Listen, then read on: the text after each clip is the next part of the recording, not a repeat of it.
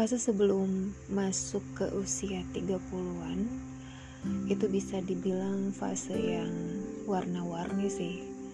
Warna-warninya tuh bisa dibilang mungkin fase paling nyaman juga. Karena gitu ya kenapa gue bisa bilang kayak gini? Ya kita udah mulai bisa ngelakuin banyak hal yang dulunya itu dilarang karena alasan masih di bawah umur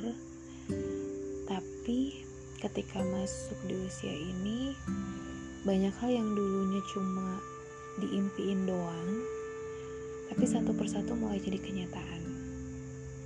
Tapi ada juga yang ngerasa bahwa tadi ya fase yang nano-nano selanjutnya itu warna-warninya adalah harus ngadepin quarter life crisis dan juga pastinya dibilang anak-anak juga enggak. Remaja juga udah lewat. Masukin dunia dewasa gitu ya. Mungkin iya. Karena gitu ya di usia segini tuh udah bener-bener mikir semuanya tuh sendirian. Udah mulai bener-bener mikirin masa depan dari mulai pendidikan karir dan pastinya tuh udah semakin mandiri. Dan malam hari ini gue mau ngobrol sama kalian semua terkait usia 30-an, lebih tepatnya mungkin sebelum masuk ke usia ini, kita benar-benar harus ngalamin beberapa hal yang bakal gue sampein. Dan gue rasa hal ini tuh justru harus lo rasain sebelum masuk ke usia 30-an nah kalau nanti pas gue kasih tahu hal tersebut. Dan lo ngerasa bahwa hmm pas banget ki gue lagi ngalamin itu. Selamat. Lo bisa nikmatin hal tersebut sebelum lo masuk usia 30-an dan bisa dibilang ya dari segi pendidikan ya karena tadi gue sempet singgung pendidikan lo udah beres kuliah kayak gitu kan. Ada yang memang S2 selesai atau bahkan baru S1 selesai. Terus ada yang dapetin kerjaan pertama atau bener-bener baru dapetin kerjaan impian lo kayak gitu. Terus kalau terkait hubungan mungkin ada yang udah mulai untuk serius nggak mau main-main lagi. Tapi pastinya ya tadi nggak cuma hal seperti itu aja sih. Karena um, ada banyak hal yang sejalan dengan hal tadi yang bakal lo rasain juga. Yang pertama adalah lo harus ngerasain untuk kerja di bidang yang sama sekali lo nggak suka yang sebenarnya ini bakal ngajarin lo tentang perjuangan lo biar ngerti perjuangan itu kayak apa sih nah ketika lo kuliah sering mungkin ya di antara kita semua tuh yang memimpikan bisa kerja di perusahaan impian atau tempat impian punya pekerjaan yang emang benar-benar kayaknya ini passion gue dan gue mau itu dan pastinya lo berusaha segimanapun kerasnya untuk bisa dapetin kerjaan yang lo benar-benar idam-idamkan. Nah terus gitu ya setelah itu makanya setelah selesai wisudaan gitu ya lo selesai pakai toga itu kenyataan hidup yang sebenarnya itu baru dimulai gitu. Karena memang kenyataan setelah selesai kuliah terkadang gak seindah atau semulus itu sih kayak gitu.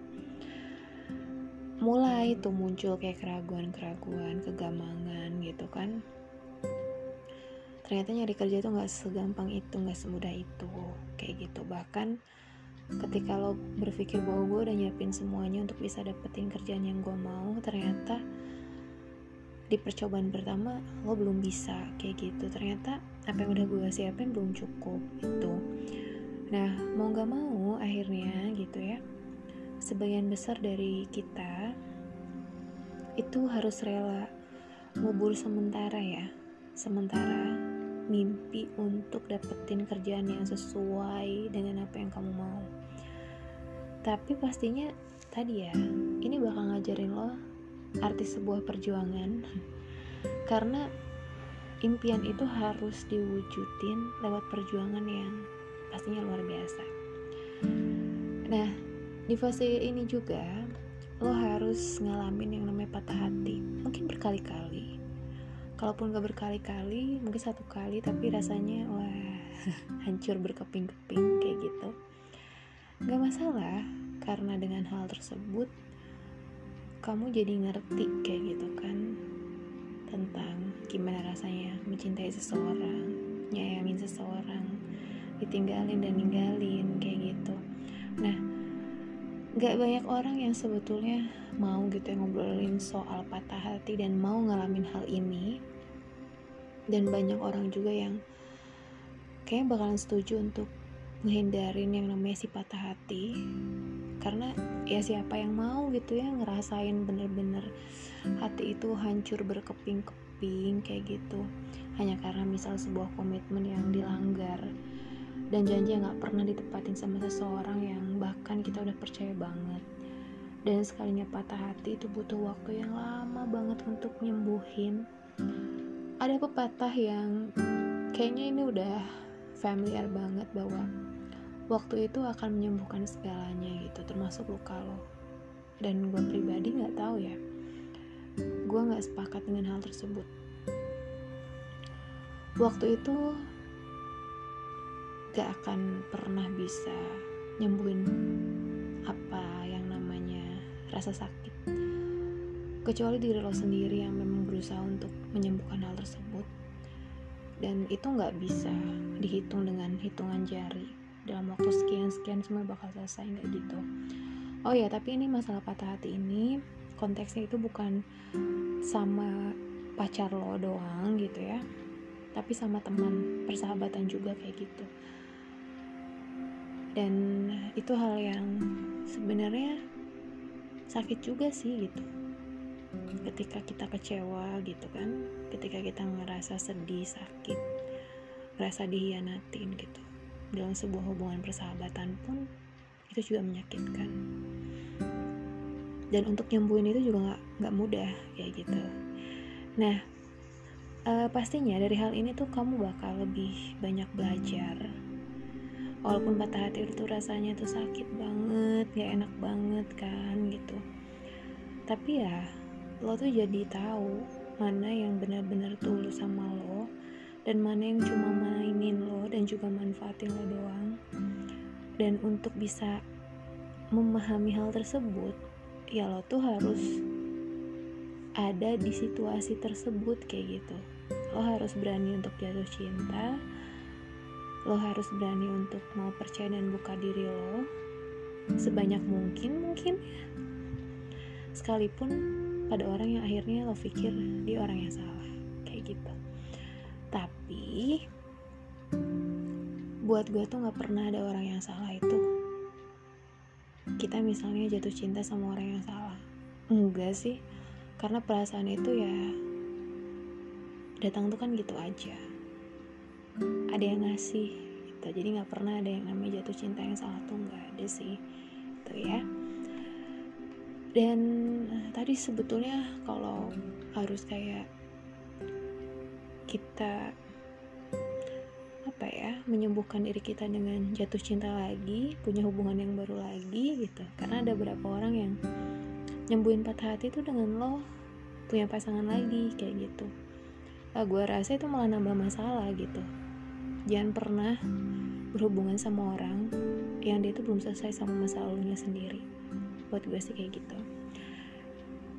Nah lo juga harus ngerasain yang namanya kehilangan temen.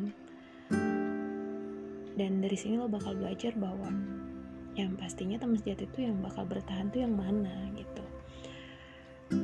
Bisa jadi gitu ya dari mulai lo apa ya zaman sekolah sampai kuliah masuk kerja lo adalah orang yang paling supel gitu. Dan lo punya banyak banget temen untuk ngabisin waktu. Banyak hal yang bisa dilakuin bareng-bareng. Nah tapi seiringnya berjalannya waktu semua fase itu berakhir. Fase sekolah fase kuliah kayak gitu. Teman-teman yang dulunya sering bareng sama lo akhirnya punya jalan sendiri-sendiri dan akhirnya lo ngerasain yang namanya kehilangan. Tapi emang ini harus dirasain gitu. Dan merasa kehilangan mau itu teman pasangan itu sebenarnya fase yang wajar banget terjadi dalam hidup seseorang. Dan nanti juga bakalan ada masanya kamu tuh bener-bener gak pengen lagi melakukan sesuatu dengan banyak orang. Kamu bakal lebih milih sama diri lo sendiri dan untuk mereka yang sampai hari ini masih sama lo ya semuanya karena seleksi alam. Dan mungkin itu yang terbaik sih kayak gitu ya. Mungkin simpelnya adalah gini hal-hal yang dulu lo ngerasa bahwa bisa dilakuin bareng-bareng tapi ternyata semakin ke sini lo makin ngerti bahwa gak semua hal tuh harus sama-sama. Pada akhirnya itu ya harus ditinggalin kalau nggak ninggalin dan juga ada saatnya kita tuh emang butuh sendiri kayak gitu. Butuh bener-bener sendiri. Oke okay, terus juga ngerasain sulit di bagian finansial. Gitulah ya. Usia 20-an tuh fase usia yang mungkin ya mungkin banget untuk ngabisin duit kayak gitu ya. Beli segala hal yang dulu mungkin lo nggak bisa beli kayak gitu. Karena dulu mungkin belum kerja tapi lo udah punya penghasilan sendiri. Jadi akhirnya lo kayak ngerasa bahwa gue harus bisa beli apa pun yang gue mau. Ini salah satu cara gue apresiasi diri gue kayak gitu kan. Tapi pastinya ya ketika lo ngadepin situasi di mana kesulitan secara finansial ya memang ini hal yang harus lo hadapin dan harus terbiasa gitu. Mau minta ke siapa juga lo jadi mikir kan karena gue sekarang bukan anak kecil lagi kayak gitu. Dan segala hal itu tetap harus disyukurin. Setidaknya kan jadi bisa belajar mungkin kemarin lo boros. Jadi sekarang lo bisa ngerti bahwa oh gue harus nabung nih ntar kalau misalnya gue dapet uh, uang lagi gitu misal. Dan nabungnya itu mungkin kalau kemarin tuh kayak masih mikir-mikir anggarannya lebih banyak untuk misalnya ke hal lain tapi untuk tabungan ya seadanya aja. Tapi ketika lo ngadepin masalah finansial lo akhirnya mikir bahwa ternyata saving gitu ya buat tabungan itu ternyata harus jauh lebih besar misal kayak gitu ya. Nah lalu merantau merantau dari tanah kelahiran lo dan ini juga harus dilakukan ya hmm, karena ketika jauh berada di tempat yang asing kita itu akan dipaksa untuk beradaptasi pada banyak hal yang sebelumnya itu nggak pernah kita temuin. Pastinya pandangan kita akan sesuatu juga semakin terbuka lebar. Bisa jadi orang yang lebih bijak dalam menghadapi hidup, bukan lagi orang yang pikirannya mungkin nggak terlalu luas, kayak gitu. Semakin kamu jauh merantau, kamu suka pergi ke banyak tempat, semakin kamu tuh ngerasa bahwa gue tuh nggak tahu apa-apa dan merasa pengen terus belajar kayak gitu kadang kalau misalnya kita terus berada di situasi di mana gue nyamannya di sini gitu dia ketemu sama orang itu itu lagi lingkungannya gitu-gitu lagi otomatis pola pikir semuanya ya hanya di situ aja gitu. Tapi ketika lo berani untuk pergi keluar kayak gitu kan jauh ketemu banyak orang yang etisnya beda juga sama lo itu akhirnya tadi akan membuka pikiran lo gitu bahwa ternyata di luar sana tuh banyak hal yang sangat menakjubkan ya. Ternyata gue tuh masih harus terus belajar ternyata gue nggak tahu soal ini gitu. Kayak gitu dan itu seru banget sih guys. Nah memasuki usia kepala tiga itu bisa dibilang jadi salah satu momen yang krusial juga sih dalam hidup seseorang. Karena di usia ini tuh kayak secara tidak langsung nih ya itu dituntut udah benar-benar harus tahu hidup lo tuh mau ke mana sih sebenarnya. Dan yang namanya perencanaan yang matang itu harus segera disusun. Nah terus juga ya udah hal-hal yang udah terjadi di masa lalu berusaha ya berusaha sedikit demi sedikit untuk diikhlasin walaupun itu benar-benar sangat nyakitin tapi kamu harus belajar untuk itu. Dan kamu tuh harus ketemu setiap orang tuh sebenarnya pasti bakalan ketemu sih sama yang namanya titik balik di mana akhirnya tuh kita tuh benar-benar bisa ikhlas nerima segala hal yang udah lewat gitu yang terjadi kemarin. Berusaha untuk ngerelain itu semua.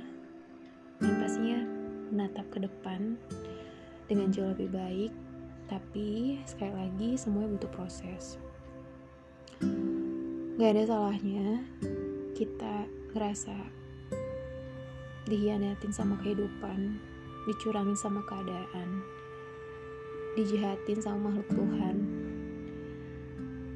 Gak apa-apa. Rasain itu. Lo nangis-nangis lo kesel-kesel kayak gitu. Semua perasaan lo ya lo curahin itu tapi setelah itu hal-hal yang tadi ya hal yang gak enak yang lo rasain itu jadi pemicu jadi semangat untuk lo jadi lebih baik lagi. Dan pastinya harus balas dendam ya. Dan balas dendam terbaik adalah dengan menjadikan diri lo sukses daripada lo gitu ya mikirin bagaimana caranya misal balas dendam sama orang yang nyakat yang nyakitin lo yang ngejahatin lo. Lebih baik kayak gitu ya lo fokus deh buat menata hidup lo lagi kayak gitu kan walaupun memang harus tertatih-tatih. Dan kayaknya nggak perlu juga ngetorin tangan lo dengan hal-hal receh kayak gitu kan. Biarkan yang lain gitu ya. Yang lain itu apa pun itu yang bakal ngelakuin hal tersebut kayak gitu gitu. Dan juga yang namanya kegagalan itu bakal datang tuh nggak cukup sekali. Tapi bakal berkali-kali sih sebetulnya. Kegagalan itu sebenarnya bisa wujudnya ujian gitu ya. Apa pun itu bentuknya. Ya tadi ya lebih sederhana itu kegagalan gagal akan sesuatu kayak gitu. Padahal sebenarnya mungkin Tuhan tuh lagi nunda itu disuruh lo untuk belajar lagi atau lo untuk ngeliat lagi bahwa ternyata hal tersebut itu kurang bagus ya buat gua kayak gitu. Dan hal kayak gini sebenarnya bakal bikin diri lo tuh jadi pribadi yang lebih tangguh lagi. Kayak gitu. Intinya sih gini ya.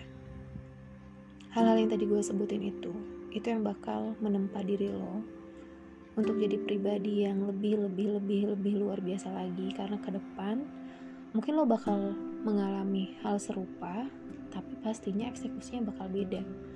Kalau misalnya sekarang lo ngalamin itu pasti sempet nih ngerasa pusing, stres, depresi, susah tidur dan sebagainya. Tapi lo berusaha untuk ngelewatin itu. Nah nanti ke depan ketika lo nemuin hal tersebut bahkan mungkin jauh lebih besar ya lo ngadepinnya tuh nggak seheboh sebelum gitu ya sebelum hari ini gitu. Karena lo kemarin udah pernah ngalamin hal tersebut dan ketika lo udah masuk ke fase usia yang baru ya kamu udah kenyang banget gitu sama pengalaman hidup. Yang dianatin orang dikecewain dijahatin kayak gitu kan. Semuanya deh gitu. Dan pasti hal tersebut itu nggak boleh menutup keinginan lo untuk terus belajar. Ada orang yang bilang gagal sebanyak-banyaknya tapi coba untuk kembali bangkit lebih sering lagi gue rasa gue harus sepakat untuk hal ini. Dan terus juga gini coba untuk nggak terjebak dalam kenyamanan yang kamu rasain sekarang. Ngedobrak zona nyaman sesuka itu perlu banget lo lakuin. Mungkin biar lo tahu ya, seberapa tangguhnya diri lo dan seberapa banyak keahlian yang lo punya. Dan pastinya ternyata lo punya banyak skill yang gak terduga. Bahkan itu bisa jadi salah satu media untuk benar-benar memacu semangat lo untuk ngejar mimpi-mimpi lo bisa jadi lo dari hal kayak gitu karena dalam hidup itu sesuatu yang pasti adalah perubahan itu sendiri.